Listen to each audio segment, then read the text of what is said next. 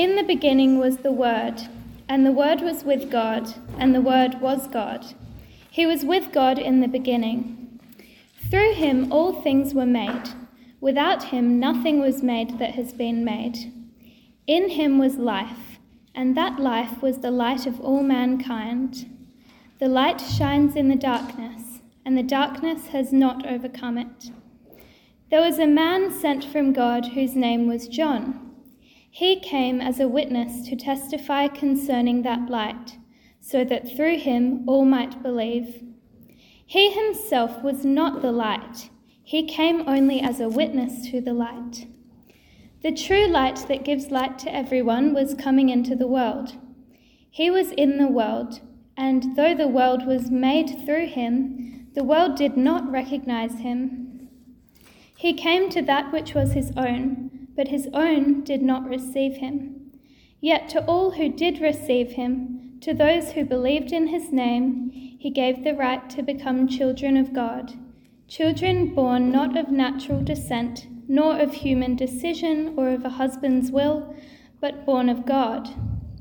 The Word became flesh and made his dwelling among us. We have seen his glory the glory of the one and only Son who came from the Father, full of grace and truth. John testified concerning him. He cried out, saying, This is the one I spoke about when I said, He who comes after me has surpassed me because he was before me. Out of his fullness we have all received grace in place of grace already given. For the law was given through Moses. Grace and truth came through Jesus Christ. No one has ever seen God, but the one and only Son, who is himself God and is in closest relationship with the Father, has made him known. Why don't you take a moment to get to know the person next to you while I get set up? I've got some uh, sample questions up there on the screen that you might like to ask each other. Alrighty. If I grab your attention again, please, that'd be fantastic. Uh, we could keep going all day, couldn't we? There's uh, some questions that could have, actually have some really long answers. Now, I've got some questions for you in return after you've just done that with each other. Uh, would you say that you have come to know the person that you're sitting next to that you just talked to? A bit, not like crazy, like, you know, we've, we've booked a holiday together now and, and, and, and we're, going, we're, going, down south on the weekend. Um, but you would, right? Um, Second question for you uh, Would you say that you've come to know the person on the other side of you who you didn't talk to just then? Don't worry, it's no mind psych. There was no like hidden expectation that you would do so. What do you think the difference was between those two people on either side of you in terms of getting to know them? I don't know whether you realize this, but the only reason that you know anything about anyone is because that person revealed it to you. For example, you have no idea who I am, do you? I mean, you can piece together some ideas. You know, well, he's wearing a, a, Christian Union t shirt, so he must be part of the Christian Union. That or he's knocked off a shirt. Um, he, he's got a wedding ring, so, so maybe he's married, or even then, maybe, maybe I'm just you know, wearing this for style. He's got a watch on. It's, um, it's, it's an analog watch so he must be able to read analog time. But again, I could just be making a fashion statement, right? You can try and piece together some things from what you observe about the people around you, but you can't really tell, can you? Am I a guest speaker? Am I a student? Well, I'm not wearing a mullet, so maybe we can kind of put that one off to the side. Am I trustworthy? Am I worth listening to? These are the things, someone's shaking their head up there, buddy. You know better. the simple fact of the matter is that you cannot know anything about me unless I tell you. Now, in case you're wondering, I do have a reason to be here.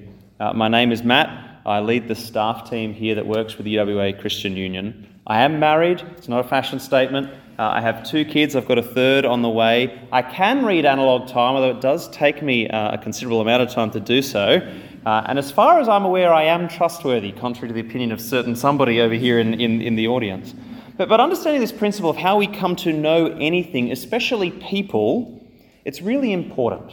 It's really important for our relationships with each other. The only reason you know your mum's uh, maiden name is because she's told you. The only reason you know where your dad went to school is because he's told you. But it's also important for our relationship with God. Because when it comes to personal knowledge, what is true for us as human beings, it's also true for God as well. So, for example, how do you know that God exists? What's he like? Can you tell me? I mean, you might go down the philosophy track at this point, and lots of people do. It's not a bad track to go down. And you could kind of say that, oh, there's some actual really good philosophical reasons to believe in the existence of God, and to which I would say, great, but, but can you tell me about him? Uh, maybe you could tell me a few things. I mean, he's obviously powerful. He's created a world with, with complexity, like your DNA all the way through to the planets. He obviously has a sense of beauty. He's made flowers. He has a sense of humour. He made giraffes. But even then, they are best guesses. And some very smart people at this university would disagree with all of them. And so, how do we know? How do we know that God exists? How do we know what He's like? Well, the only way that we can know anything about God with certainty, whether He exists, what He's like, how we relate to Him, is if He tells us.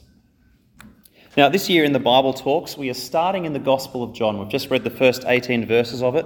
It's a book in the Bible, it's the fourth book of the New Testament. The Bible's divided into two parts the Old and the New, all of them relevant, but one's a bit older than the other. And at the very beginning of the New Testament, we have four books called Gospels. They're kind of like biographies, uh, historical accounts of a person called Jesus. John's Gospel is the fourth Gospel. Uh, and in that Gospel, his story, his account, his central contention is that God has revealed himself to the world. We don't have to worry about answering those questions because they have been answered for us because God has spoken. And he's revealed himself to the world in the person of Jesus Christ. Now, that's true, that contention of all four of the Gospels, but it's particularly prominent in John's Gospel, and that's the one that we'll be looking at this semester. Now, there's a few things to understand about John's Gospel uh, before we jump in. And the first is that it has a prologue. You know, you kind of read a book and you kind of have a, a prologue, and you know, this happened five years earlier, or, or whatever happens, and that sort of thing. John has one of those. Um, none of the other Gospels really have one of, of, this nature. And usually, when you have a prologue in the book, really helpful, right? Because it's, it's sort of like it gives you all the information that you need to kind of get going. Like, you know, if you imagine like movie movie style, like Star Wars, you know it has that really annoying, weird, old school yellow script that used to be cool in the 80s, but now you're just like, why do they keep doing that? That kind of tells you some weird things that you sort of need to know to make sense of what follows. And that's what John is doing here. But instead of being helpful, it's actually really confusing. Because as you would have heard Perry read it just before, and it was a wonderful reading, it's dense. It's heavy with metaphors. It's not even in chronological order. And so it's sort of like eating a rich mud cake instead of a slice of bread full of air. Like you kind of you, want to eat it, it looks amazing, but you're not quite sure what's going to happen once you get to the end of it. Uh, and so as we come to the prologue, we need to remember why it's here then. Uh, because John provides it for us as a summary of what's to come. He introduces us to virtually every theme, every metaphor, every concept that he's going to introduce us to over the next 21 chapters of his book. And he's going to introduce us to the main drama of the gospel. He's going to tell us the key players, the key themes. He's going to frame our understanding of what's happening, uh, of, of, of what uh, is going to come, and how we're to understand it. And in doing so, he's not just describing his gospel, he's describing our world. He gives us a framework of reality how to make sense of life, uh, tells us what's important, what to do with our lives, the decisions that matter, the decisions that we're to make. Uh, and so that's what we're going to do today. We're going to try as much as we can in the space that we have to consume this mud cake of a prologue and try and make sense of what it is that John wants to tell us, not just today in this passage, but throughout the semester as we work through the various chapters that he's written in his book.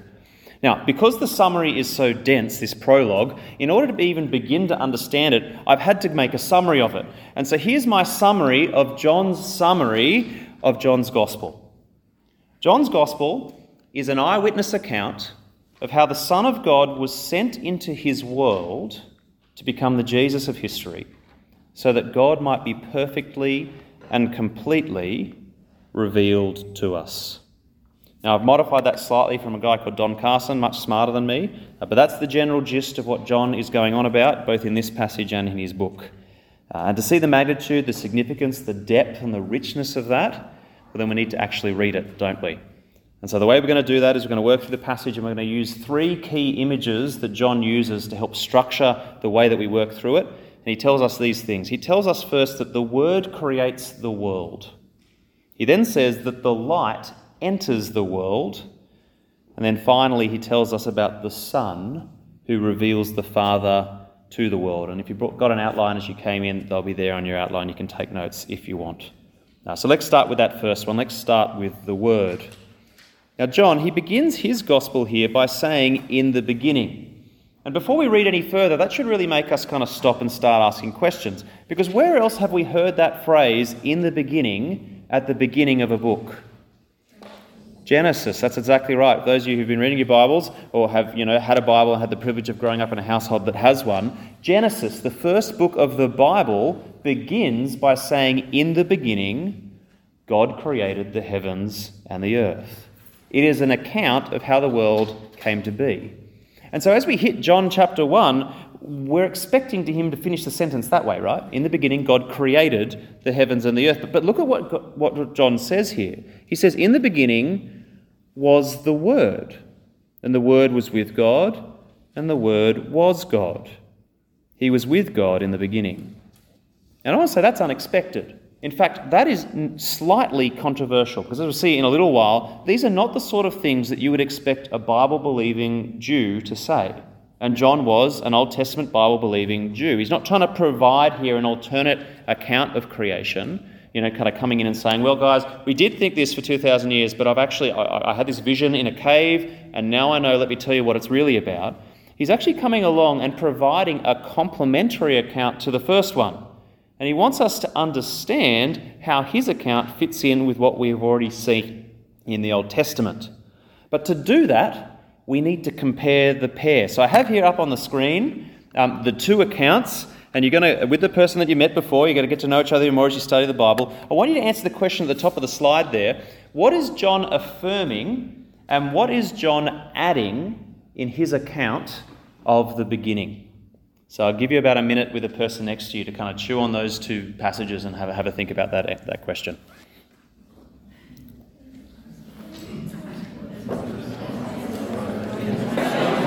Alrighty, I'm going to bring us back in now.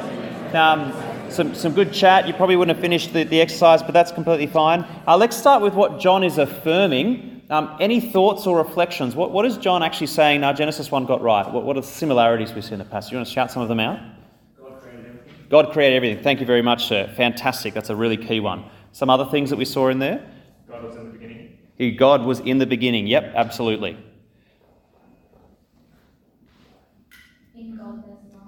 In God, there's life, that's right. And we even see, too, that, that there's this light theme going on as well, which the, that John connects.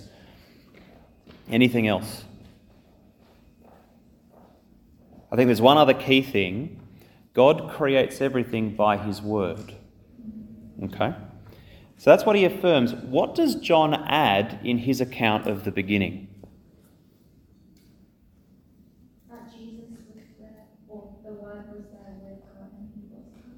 Yeah, so he introduces another player. Now, you know, spoilers, it is Jesus, but that's not how John starts. And that's interesting to me. Like, I'm expecting him to kind of drop the J word and then, and then we kind of move on, but he starts with another word, the word. He introduces another player. And this is controversial. In fact, this is borderline heresy. In fact, it probably is heresy because what do we know about the world? It was something that was said earlier just then. God and God alone is the creator of the world, He creates everything. And so, what John is doing here is either something incredibly ungodly or incredibly revolutionary. Because he's taking what is established orthodox belief and he's extending it and modifying it and, and filling it in. Now, he's not contradicting it, he's a Bible believing Jew. He, he firmly believes in the divine inspiration of the Old Testament. But he is making us aware of something that Genesis does not tell us. God made the world, but when he did it, he wasn't alone. The Word was with him. So, who or what is this Word? Well, John has a lot to say to us in a very short space of time. So, let's have a look at the first couple of verses of chapter 1. First of all, John tells us about the Word's pre existence. Uh, we see it there right at the beginning. In the beginning was the Word. The Word existed before creation. Uh, it's not that he was the first creation, like Jehovah's Witnesses believe, that he's just been around from the very start, first cab off the rank, and then he got to kind of see everything else. Uh, and we know that because of verse 3 all things were made through him. You see, the Bible has a two category system for all things in existence. It's really simple. You're either the creator or you're created. And what John says here is the word is emphatically in the category of creator. And so, in the same way that God in Genesis 1 has been there from eternity past before creation began, the Word was as well. So, that's the first thing, the pre existence. Second of all, John tells us about the Word's personality. He says there that the Word was with God. Now, when I say personality, I'm not kind of talking about, you know, a sense that he was easygoing and liked watching movies on a Saturday night. I'm talking personality in the sense of he was his own person. He was distinct from God, and yet in some way in relationship to Him. So he was with God. Thirdly, and this is where John really starts to turn up the heat, he tells us about the word's deity. The Word was not just with God, the Word was God. Now, a number of people uh, throughout the ages have tried to get around this by saying that the verse should actually be translated the Word was divine, in the sense that he was like a divine being with God. Uh, in the beginning, sort of like you know a second God, or maybe he was just another creature that was well, not a creature, but something that wasn't created, but wasn't God, that kind of was floating around with him. Uh, but the sense of the, the word uh, uh, is actually just straightforward. It's God, and as you continue to read through John's gospel, you'll actually see that that's exactly what he means. And so John is saying that in some mysterious way, the word is both distinct from God and yet is God. Not two gods, but one God but two distinct persons, both of whom can be legitimately called God. You with me so far? Head starting to spin, that's okay. John has thrown us in the deep end. And these are deep theological waters that we are swimming into. Because what John is alluding to here is the doctrine of the Trinity. Didn't think you'd raise that one on the first day of Christian Union, did you? But there you go. I didn't think John would raise that in his evangelistic gospel either. Hey, by the way, this thing happened. Jesus has come into the world. He was God. I want you to know about him. By the way, Trinity. It's like, okay, that John, may, maybe you should think about uh, the, the, order of, of your information. Uh, but he does this intentionally, I think. Uh, he is alluding to the Trinity, uh, but we don't want to get distracted at this point because he's not trying to kind of lay out this, this doctrinal framework so that we've got this textbook that we can kind of pull off, off the shelf because he doesn't even mention the Spirit here. His purpose is to introduce us to the Word, and we can't understand the Word unless we understand his relationship to God. So he tells us about his deity. Fourth, John tells us about the word's agency in creation.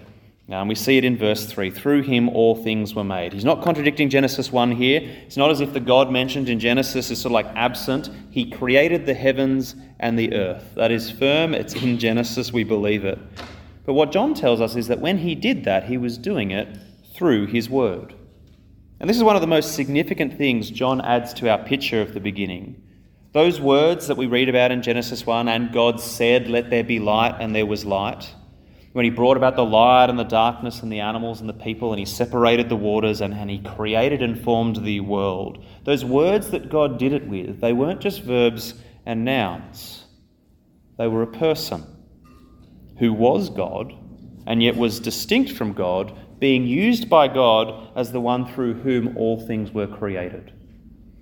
And just so we're clear on this, John tells us that without him, nothing was made that has been made. So it's not like he kind of was on the side, kind of subcontracted to the rivers and the mountains, but then, you know, God of Genesis kind of did the rest. The Word, God, distinct from God, made it all. And that's important because of the final and fifth thing that we have on this list here. We're told that the Word is the source of life. Uh, verse 4 In him was life, and that life was the light of mankind. If we sit in that for a moment, that, that, that actually tells us a few things, because that tells us that we are dependent on the Word for both our initial and continued existence. Because everything that was created includes you and me, right? It wasn't just kind of at the beginning, beginning, but everything that kind of moves forward through time and history, that's us. And if the Word is the one who created all things and gives life to all things, then the Word gives life to you. Your existence is entirely dependent on this thing that John has raised in chapter 1 called the Word. Now, that's a lot to take in in just four verses, so let's kind of refresh and return to the big picture. This is what John is telling us.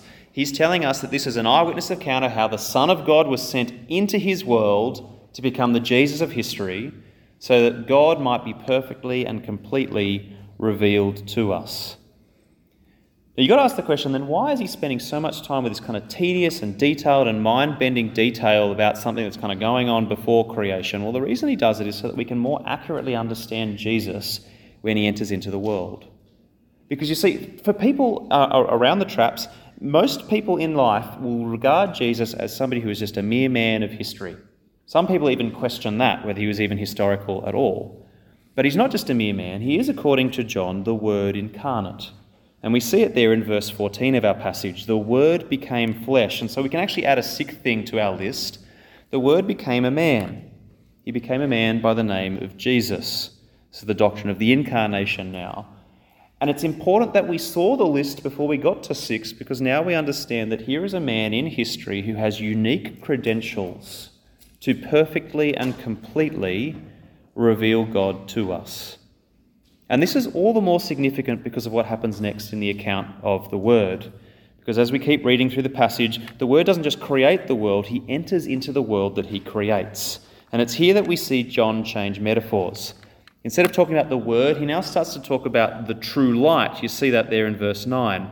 But before that, he's even mentioned it. In verse 5, he says, The light shines in the darkness, but the darkness has not overcome it. And it's here that we get our first hint that not everything is all right with the world that the Word has made. You see, the Word made it, He made everything, He provided life for it, He provided life for everything. But the thing that we discover now is that that world is currently in darkness. And the darkness is not the physical darkness that we saw in Genesis 1, it's a spiritual darkness that we all inhabit. Now, in the Bible, and especially in John's Gospel, darkness means to be ignorant of God. Uh, it's, it's, it's not a neutral term, it's actually a willful ignorance, like a deliberate refusal to acknowledge or listen to God. And, and it's the thing, according to John, that lies at the heart of all sin and rebellion against God. And it's into this world of darkness that the light comes. And so the world might once of know God and, and have life again because it's currently dark and apart from God and the knowledge of God. But rather than receive that word, the light as it comes into the world that He made, He's resisted and denied. And we see it there in verse 9. The true light that gives light to everyone was coming into the world. He was in the world, and though the world was made through him, the world did not recognize him. He came to that which was his own, but his own did not receive him. And that reference there, his own, it's referring specifically to the nation of Israel, God's own people that have kind of trailed through the whole of the Old Testament. You see, these were the ones that had the book of Genesis. They were the ones who had the account of the beginning, and so they had the framework.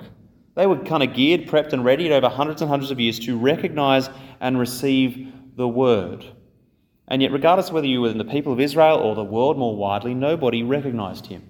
And the thing to understand about all this is isn't like undercover boss. I don't know if that's still around. Maybe I'm just kind of showing my age at this point. It's not just the mullet, it's my kind of um, illustrations here. But you know, the CEO dresses up like a factory worker and he obscures everything about himself so they can't be recognized. That's not what this is. This is a spiritual blindness. This is a willful refusal to acknowledge the word for who he is. And it reaches even to the heart of God's own people.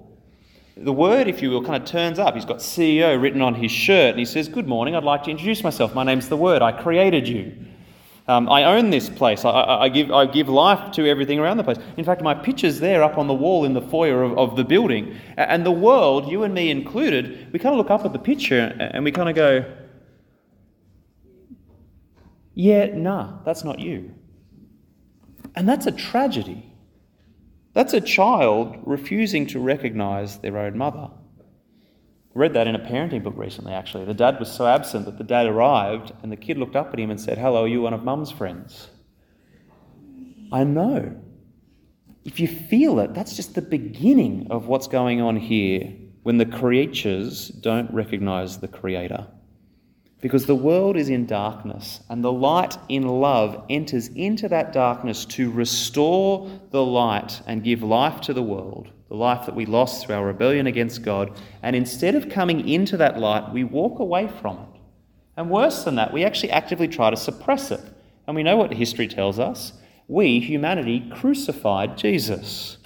We killed the author of life. It's a tragedy. And yet there is still some measure of hope because have a look at verse 12. John tells us that even though he was rejected by the world, there were still some who did receive him, some who believed in his name, and as a result, they were adopted as children of God. And it's here that we see the purpose of the light coming into the world. You see, God is building a family. He is taking those who receive him and not just giving them life, but giving them a heritage. He adopts them as his own, and they receive all the benefits that come from being a child of God. And it's at this point that we have a convenient segue into the third part of the prologue and the third image that John uses. We've seen the Word, we've seen the light, and now we enter the realm of family, and we're told about the Son who reveals the Father. Let's have a look at this last section. Let's start from verse 14. The Word became flesh and made his dwelling among us. We have seen his glory, the glory of the one and only Son who came from the Father, full of grace and truth. He continues in verse 16 Out of that fullness we have received grace in place of grace already given. For the law was given through Moses, grace and truth came through Jesus Christ. No one has ever seen God but the one and only Son, who is himself God and is in closest relationship with the Father has made him known. Now, to understand what's going on here, we need to understand some of the Old Testament background to what John is saying. Because remember, the whole time we have been saying that John's Gospel, eyewitness account of how the Son of God was sent into his world to become the Jesus of history, so that God might be perfectly and completely revealed to us. And it's those two words in bold, perfectly and completely, that I wanted to highlight at this point. Because Jesus is not the first time that God has revealed himself.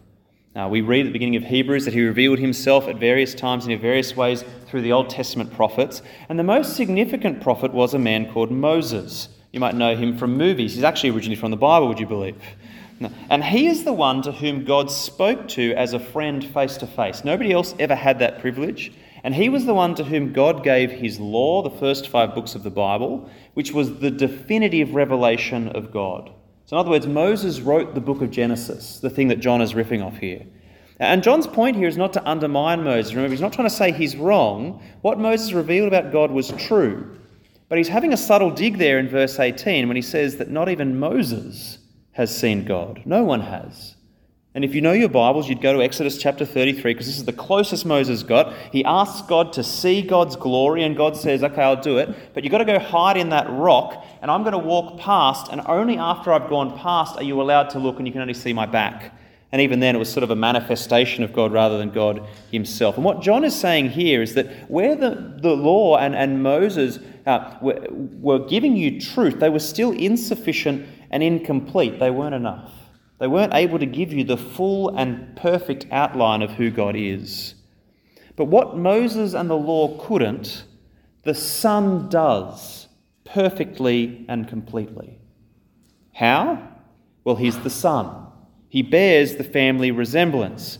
I mentioned before that I'm about to have another kid. I've got two daughters, they're wonderful, but in April I'm going to have a son.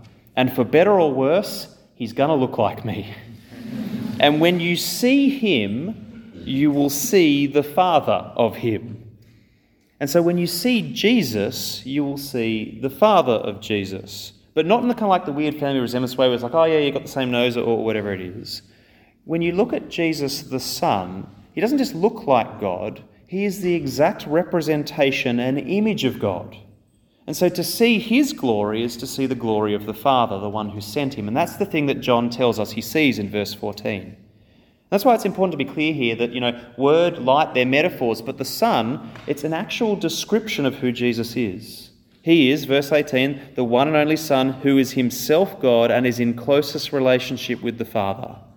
And John's claim is that he has seen the glory of the Son and therefore he has come to know the Father.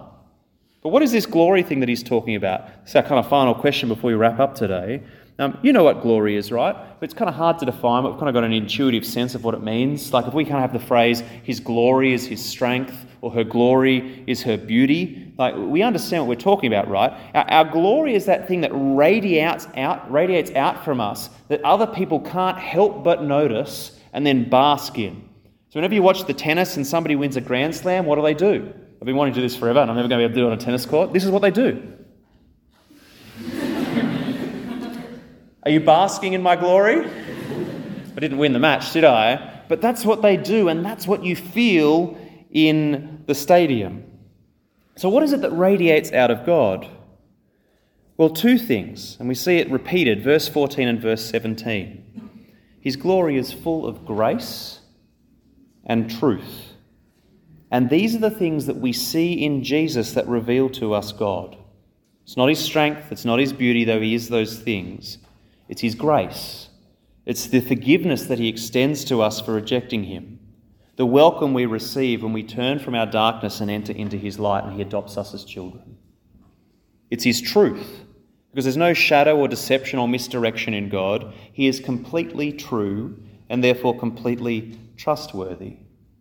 These are the things that he is. These are the things that John sees. And not just sees, they're the things that he experiences. He says in verse 16, Out of his fullness we have all received grace in place of grace already given. This is not some intellectual fantasy. This has changed his life. And he says to us, There is nothing more desirable or important or all sufficient as knowing God through Jesus Christ. And he wants us to know that. And so the question he leaves us with today is this How do you know God?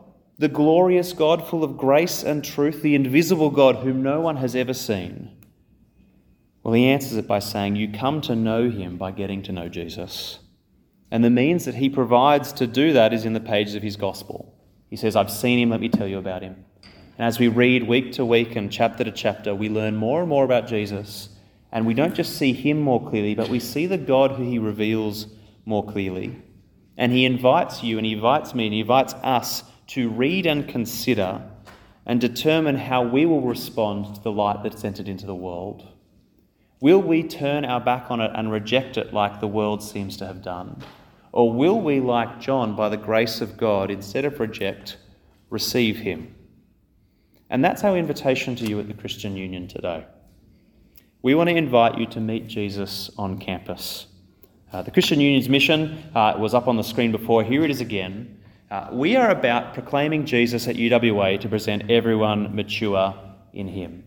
It's a bit of a mouthful. We took it from Colossians. What's it saying? We think that Jesus is at the center of everything. He's the means by which we know God. He's the means by which the world is redeemed. He's the King who rules the world. And by telling people about Him, we can mature them, not just make them Christians, but actually make them uh, kind of turn and live under the lordship of God and, and, and follow Jesus in such a way that when he returns to judge, we will be received as children to his family rather than criminals to be condemned. And that's true if you aren't a Christian yet. That's true of you if you've been a Christian all of your life. As you continue to hear about Jesus and learn who he is and work out the shape and the contours of his face and all those sorts of things that we learn about him, we become closer and more mature to God and more established under his rule, prepared for his return. Now, how do we do that at the Christian Union? Well, there's a couple of ways that we do it. Kingsley's already mentioned uh, a few the Bible Talk and the small group. I want to tell you about the big three, those are in it. Because the CU, it is a big place, you can kind of see it already. We do a lot of things like a lot of things. It's very confusing. We have service teams, we have evangel team, we have stall, we have a whole bunch of conferences coming out of every everywhere. And, and like there are people who are actually out there on the green telling people about Jesus at the moment rather than at the Bible talk. So you can kind of come into this place and be really, really overwhelmed. But if this is your first time visiting us, this is the thing that we reckon that you can kind of take away from. If you want to join us, not just proclaiming Jesus, but learning about Jesus, meeting him on campus, then we recommend the big three. Come to the Bible talk. Happens twice a week. It's the same talk. Come along that's convenient for you. And come along and just sit under the word with the rest of us as we hear it taught and explained. Uh, the second is the small group. Join a small group. This is where you get to ask your questions, you make friends, you wrestle with the Bible yourself, you learn to read it for yourself. And then the third one, this is like extended advertising. Come to our mid year conference in July. That's the place where everything goes bananas. Everybody kind of, kind of turns up and we sit under the word for five days and it's just insane. You wouldn't think that, oh, five days Bible camp? I'm definitely not doing that. I'm going skiing. But it is amazing.